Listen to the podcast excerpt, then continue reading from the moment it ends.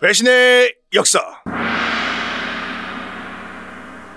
안녕하십니까. 배신의 역사의 역사 개그맨 역계 썬킴 인사드리겠습니다. 네, 역변 박지훈 변호사입니다. 어, 요즘 뭐 DP라는 그 군대 관련 드라마 보면 아, 굉장히 그 본인 경험이시잖아요. 우리 저는 판사님은. 뭐 정혜인의 상관의 상관의 상관의 상관 정도 되지 않겠습니까?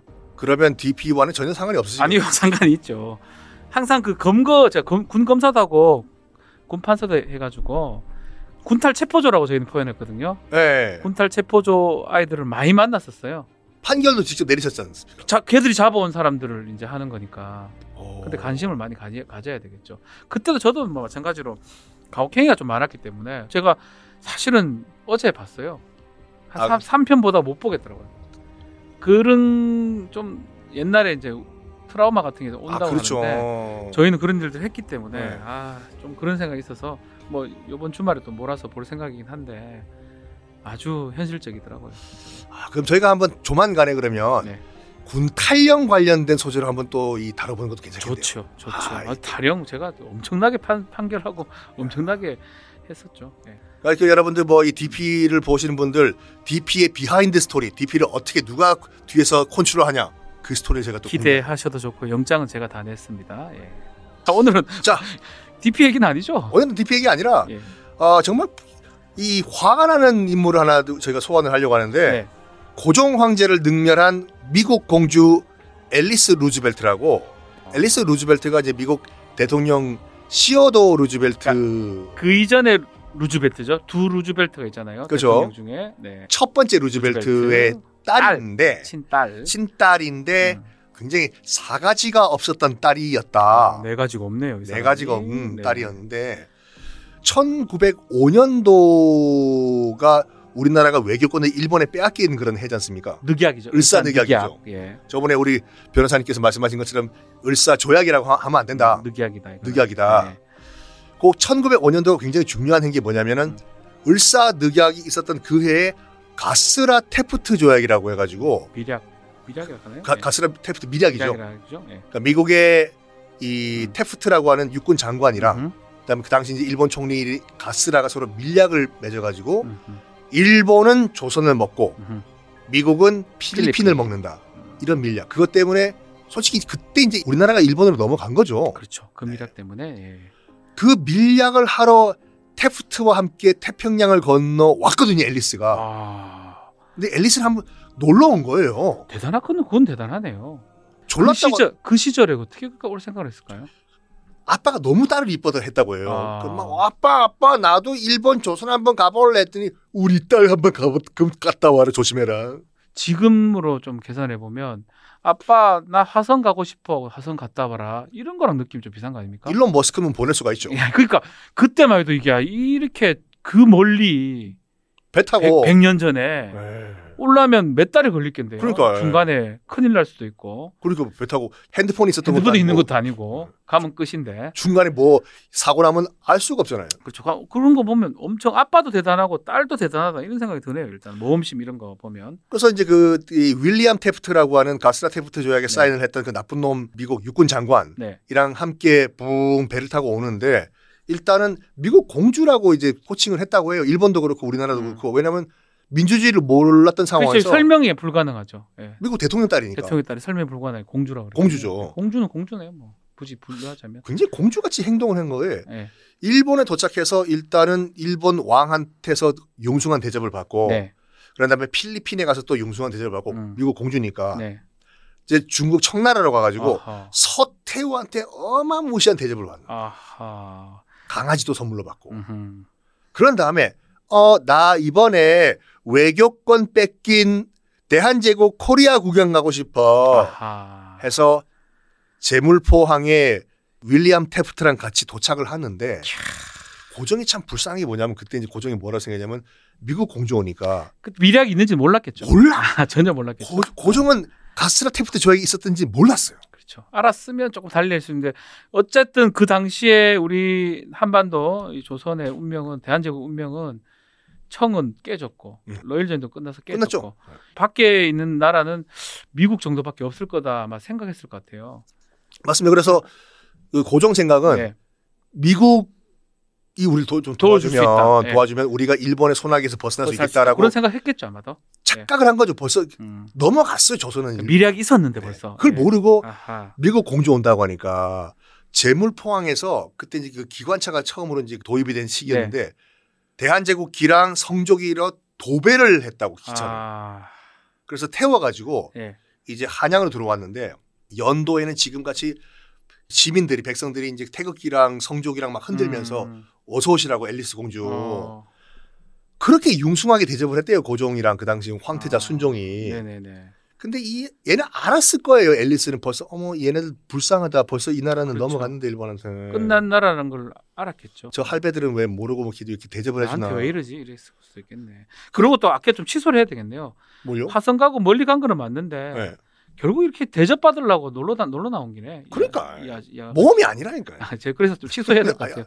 아니. 아가씨 기분 나빠요 갑자기. 갑자기 확 그냥 아 그래서 고종이 이제 만찬을 벌여주는데 어디다가 만찬을 벌여주냐면 홍릉이라고 네, 명성황후 능 네. 원래 는 조선 예법에는 무덤 안 능에서는? 파티하면 안 되는데 그렇죠. 일부러 고종이 파티를 열어주는 게 뭐냐면 음, 일부러 보- 보여준 것 같아요. 저거 봐라. 저 여자 어떻게 죽었는지 아냐고. 음, 일본 애들이 난자라서 죽였다. 음. 그걸 보여주기 위해서 일부러 명성황후 능에서 파티를 했다고 하는데 성물 있잖아요. 네. 뭐 말이나 뭐 코- 코끼리 같은 거 돌로 만들어 놓은 거. 그 올라가면 큰일 나거든요. 안 되죠. 임마가 앨리스가 아하. 아무리 철이 없어도 그렇지 음, 폴짝 그 뛰어 올라가가지고 성물에 네. 담배 시가 피면서 아하, 사진 참. 찍으라고. 여기 사진이 남아 있더라고요. 그 성물 위에 올라가서 아, 찍은 봐- 사진이. 보긴 봐야 되겠네. 그 보시면 성물에 올라가서 시건방진 게 진짜 앨리스 루즈벨트 이 바- 방송 듣고 계시는 분들도 한번 검색해 보세요. 앨리스 루즈벨트 치면은 제일 처음에 뜨는 게 아마 명성황후 능의 성물 위에서 음. 올라가서 야 그럼에도 불구하고 이제 이 앨리스 루즈벨트가 또 예. 한테 고종 황제가 이제 순종까지 데려와가지고 덕수궁 그 석조관 있지 않습니까? 네. 거기 거기서 굉장히 이제 큰 파티를 열어주는데 많은 사람들이 이제 앨리스는 몰랐다 이제 조선 대한제국의 국권이 넘어갔다는 걸 몰랐다라고 하는데 그게 아닌 게 뭐냐면 나중에 이제 앨리스가 이제 성인이 돼가지고 1933년도에 자서전을 하나 쓴 게 있어요. 네. 그 자서전에 뭐라고 나와 있냐면 그 당시에 고종과 순종 키 작고 음. 뚱뚱한 두 동양 할배가 나한테 잘 보이려고 그렇게 파티를 열심히 열어줬는데 정말 불쌍해 보였다. 그게 이제 고종 순종을 얘기하는 겁니다. 고종 순종이요. 아. 지는 알았던 거예요. 그걸. 알았던 거네, 사실은. 이거 물론 아. 뭐 현행법으로 짜다리 처벌할 수는 없지만 아, 뭔가 처벌해내야 처벌해야 되는데. 돼, 이거. 해내야 됩니다. 처벌해내야 돼요. 이거 일단 루즈벨트 지금 아, 배신의 역사를 왜 만들었습니까? 이런 거를 그러니까 찾기 위해서 한거이 아니에요? 지금 아빠 루즈벨트 우리나라 입장에서는 루즈벨트가 정말 삐삐 같은 삐인 게 뭐냐면 네. 조선 대한제국의 외교권을 일본에 넘기는 과정에서 러일 전쟁을 또 잘 마무리해 줬다고 해서 루즈벨트 대통령이 또 노벨 평화상 받거든요. 네. 실질적으로 임마야가 우리나라 일본에 넘긴 거예요. 루즈벨트가. 사실 그렇게 봐도 무방하죠. 그러니까 미국은 필리핀을 갖고 네. 가고 싶었고, 그리고 일본하고 그렇게 나눴던 거잖아요. 우리가 우리가 그 당시를 기준으로 봤을 때 미국이 잘했다 얘기할 수는 없을 것 같은데, 뭐또 일단 그러면 굳이 뭐 처벌 루즈벨트 대통령을 이, 처벌 이 사진 이 사진. 예 봤습니다. 네. 금방에 봤는데 아 시건방집니다. 아, 와 그냥 어우 열받는 참을 수가. 없습니다. 근데 이제 역사적으로 가치는 있네요. 저렇게 망나니처럼 돌아다니면서 사진 찍고 난리를 쳤기 때문에 그게 남아 있고 그때를 또 볼 수 있다는 거에는 약간의 의미는 있지만 이 사진은 그때 안 찍었으면 증거가 없으니까. 없죠. 야. 근데 뭐참 망나니 같은 사람이었네. 근데 이렇게 그 음. 뭐랄까 이 소유권을 네. 원주인한테 안 얘기하고 제3자한테 덜컥 넘겨버리는 게 가능한가요? 근데 이건 사실 어렵습니다. 이건 사- 근데 이건 너무 국가적인 부분이기 때문에 네. 우리 국내적인 형법으로 처벌할 수 있는 부분은 아니에요. 소유권이라고 하기도 그렇고 당시 제국주의 시대 때 아, 그렇게 나라 간에 밀약, 나쁜 협약 같은 걸 한 거거든요. 그렇죠. 그걸 갖고 뭐 루즈벨트 대통령한테 무슨 책임을 묻거나 하기는 좀 어렵지 않나 일반적으로 그러면은 뭐 이 원주인한테 안 알리고 뭐랄까 서류를 조작한다든지 이래가지고 그 만약에 이제 그런 게 나라가 아니고 일반 사람들 사이에 그런 일이 일어났다. 네. 그럼 위조 같은 걸로 성립될 수가 있죠. 아, 사문서 넘어가지가 않죠. 뭐 그렇죠. 넘어가지 내 않는데 거가 뭐 사기나 위조 같은 걸로 처벌할 수는 있습니다. 어느 날딱 내가 등본 떼 보니까 우리 집이 남한테 넘어가 있고 뭐 이런 거. 그건 이제 하려 그러면 위조를 했겠죠. 아마도. 그렇겠죠. 예. 위조로 처벌할 수가 있습니다. 앨리스 같은 경우에는 음. 뭐랄까 일단 이런 국제적 사기 물론 밀약이지만 네. 상대가 지금 사기를 당했다는 거 알면서도 얘기를 안 해도 되죠. 아, 참 안타깝습니다. 아, 예, 사기 이거 얘기할 필요가 없는 거죠. 얘기할 필요는 없는 거예요. 통상은 고지할 의무가 있는 게 있어요. 이런 게 있어요. 예를 들어서 거스름돈을 너무 많이 받았어요. 네. 그러면 할머니가 거스름돈 많이 주는 경우 있잖아요. 5 천 원 줬는데 5만 원 주신 거예요. 그런 그 경우 가끔씩. 그런 경우는 신의칙상, 신의칙이라고 표현합니다. 우리 예의상 그런 건 돌려줘야 된다. 그걸 만약에 알면서도 갖고 가버렸다 사기죄 될 수가 있습니다. 아, 사기죄. 거스름도 많이 받은 상태였어요. 예, 거스름돈 사기라고 그러거든요. 거스름도. 그는 왜냐하면 신의칙상 그런 걸 고지할 의무가 있다고 봐요. 어. 그런 의무가 있는데 의무를 방기했기 때문에 네. 처벌받는데 이 지금 이런 경우는 이 앨리스한테 그를 고지할 의무가 있다고 보기는 어렵거든요. 너그 나라 지금 외국교 놓고 우리 미국하고 다 일본하고 나누기로 했대 이런 얘기를 굳이 할 의무는 사실 없는 거거든요. 근데 그럼 요즘 우리 상황으로 봐가지고 네. 어떤 그 야바이꾼이 네. 내 친구를 지금 사기치고 있는 게 뻔히 보이거든요. 네. 가만 놔두면 얘 집문서 다 날아가는데 음흠. 가만히 있는 것도 그럼 처벌이야? 처벌할 수 없죠. 어이구야. 뭘 안 하는 걸로 처벌하는 경우는 별로 없습니다. 이 부작이라고 그러는데 네.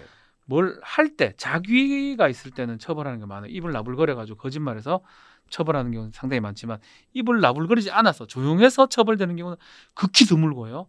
그런 경우는 이런 죄들이 있어요. 예전에요. 국가보안법 같은 데 보면 간첩 같은 거나 뭐 반국가 인차를 봤을 때 신고 안 하고 가만히 있을 때 처벌하는 게 있어요. 불고지죄라고. 오. 그런 범죄가 있었습니다. 지금은 없습니다. 근데 그 지금 부작이 네, 말씀하신 김에 부작입니다. 행동하지 않는 거. 부작에 의- 의한 살인은 그러면 그거는 이제 여러 가지 조건이 좀 필요해요. 네. 예컨대 엄마가 아이를 아이가 밥 쪼쪼 굶은 거 알면서도 엄마가 PC방에서 한 3일 게임하고 와가지고 죽었다. 아이가 죽었다. 네. 그랬을 때 엄마는 충분히 죽을 것을 인식할 수 있고 엄마는 그 아이를 돌봐야 될 의무가 있습니다. 부양의 의무, 살릴 의무. 네. 그 의무가 있는데 그 의무를 하지 않은 부작위가 있어서 부작위에 의한 살인죄가 성립할 수가 있습니다. 그럼 만약에 예를 들어서 길거리에서 누가 피를 철철 흘리면서 쓰러져 있다. 일반인은 아무도 그런 의무가 없습니다. 그렇습니까? 만약 내가 분명히 방치하면 저 사람은 죽을 거라는 걸 알고 있으면서도 네. 그냥 갔다. 이건 도덕적으로는 뭐가 문제될 수 있지만 법적으로는 아무 문제가 어, 없고요. 그렇습니까? 오. 근데 이제 그런 의무가 부과된 사람들은 만약 방치하면 처벌됩니다. 그런 사람 어떤 사람이냐면 계약상 법령상 의무라고 하거든요. 네. 통상 계약상 의무란 뭐냐면 택시 기사 같은 사람, 어, 네. 택시 기사는 그 목적지까지 안전하게 데려다 줄 의무가 있습니다. 네. 계약을 그렇게 했다고 보거든요. 근데 중간에 방치해 가지고 뭐 죽거나 이래 되면 범죄가 될 수가 있고요. 아 뒤에서 누가 뭐 헉헉헉거리다가 그렇죠. 픽 쓰러졌는데 그럼 그 뭔가 처리를 해야 됩니다. 네. 그리고 뭐 응급 의료사들, 응급 구조센터 직원들이라는 이런 사람들은 그 사람 살려야 될 의무가 있습니다. 와. 그리고 아니면 가족 간에는 또 어떤 법령상 의무가 있거든요. 네. 그런 사람들이 아닌 일반인은 그런 의무가 없습니다. 그래서 범죄가 되지 않습니다. 그럼 이것도 마찬가지예요. 뭐 도덕적으로는 우리가 비난할 수 있어도 법적으로는 법적으로는 저, 저도 막 좀 처벌하고 싶습니다. 이 망나니 아이고. 공주를. 성물 위에 올라간 거는 그것도 지금 약간 아, 법도를 어긴 거거든요. 저는 그거는 그냥 제가 좀 그거는 좀 문제가 된다고 보거든요. 특히 아주 중요한 문화재 예를 들어 가지고 첨성대 올라가지면 안 되거든요. 아, 그 지금 수학여행 갔다가 첨성대에 올라가 사진 찍고 이런 것들 그걸 들어가고 뭐 아니 뭐 들어가 어이 뭐. 아무것도 없네 안에 뭐 망원경이 어디 있노? 이거는 저는 좀 처벌이 좀 돼야 된다고 아, 생각이 들어서 어, 그렇죠. 손괴죄는 가능할 것 같거든요.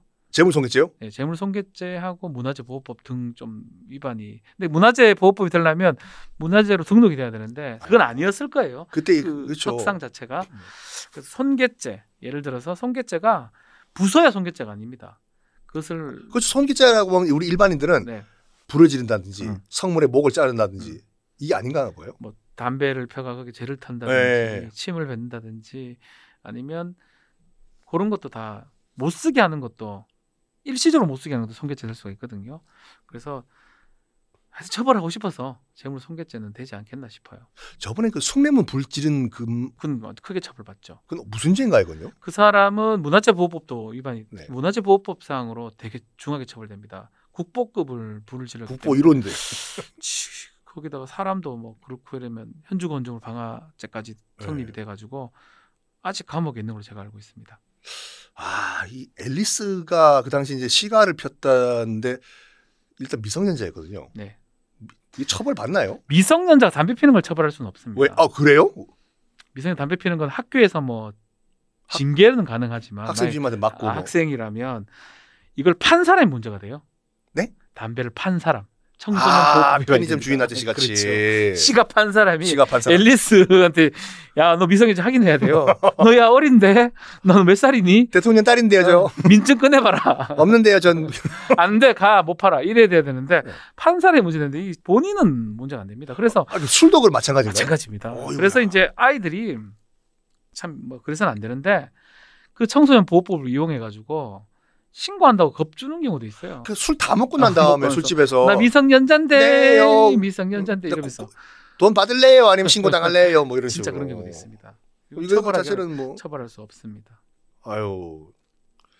이거는 뭐 안타깝지만 이건 안 처벌이 안, 됩니다. 되고 할 수가 없습니다. 나중에 그 고종 황제한테 고종 황제는 이미 사망한 상태였지만 약간 욕설 비슷하게 어이구 이런 치근하고 불쌍하고 이거 안된 네.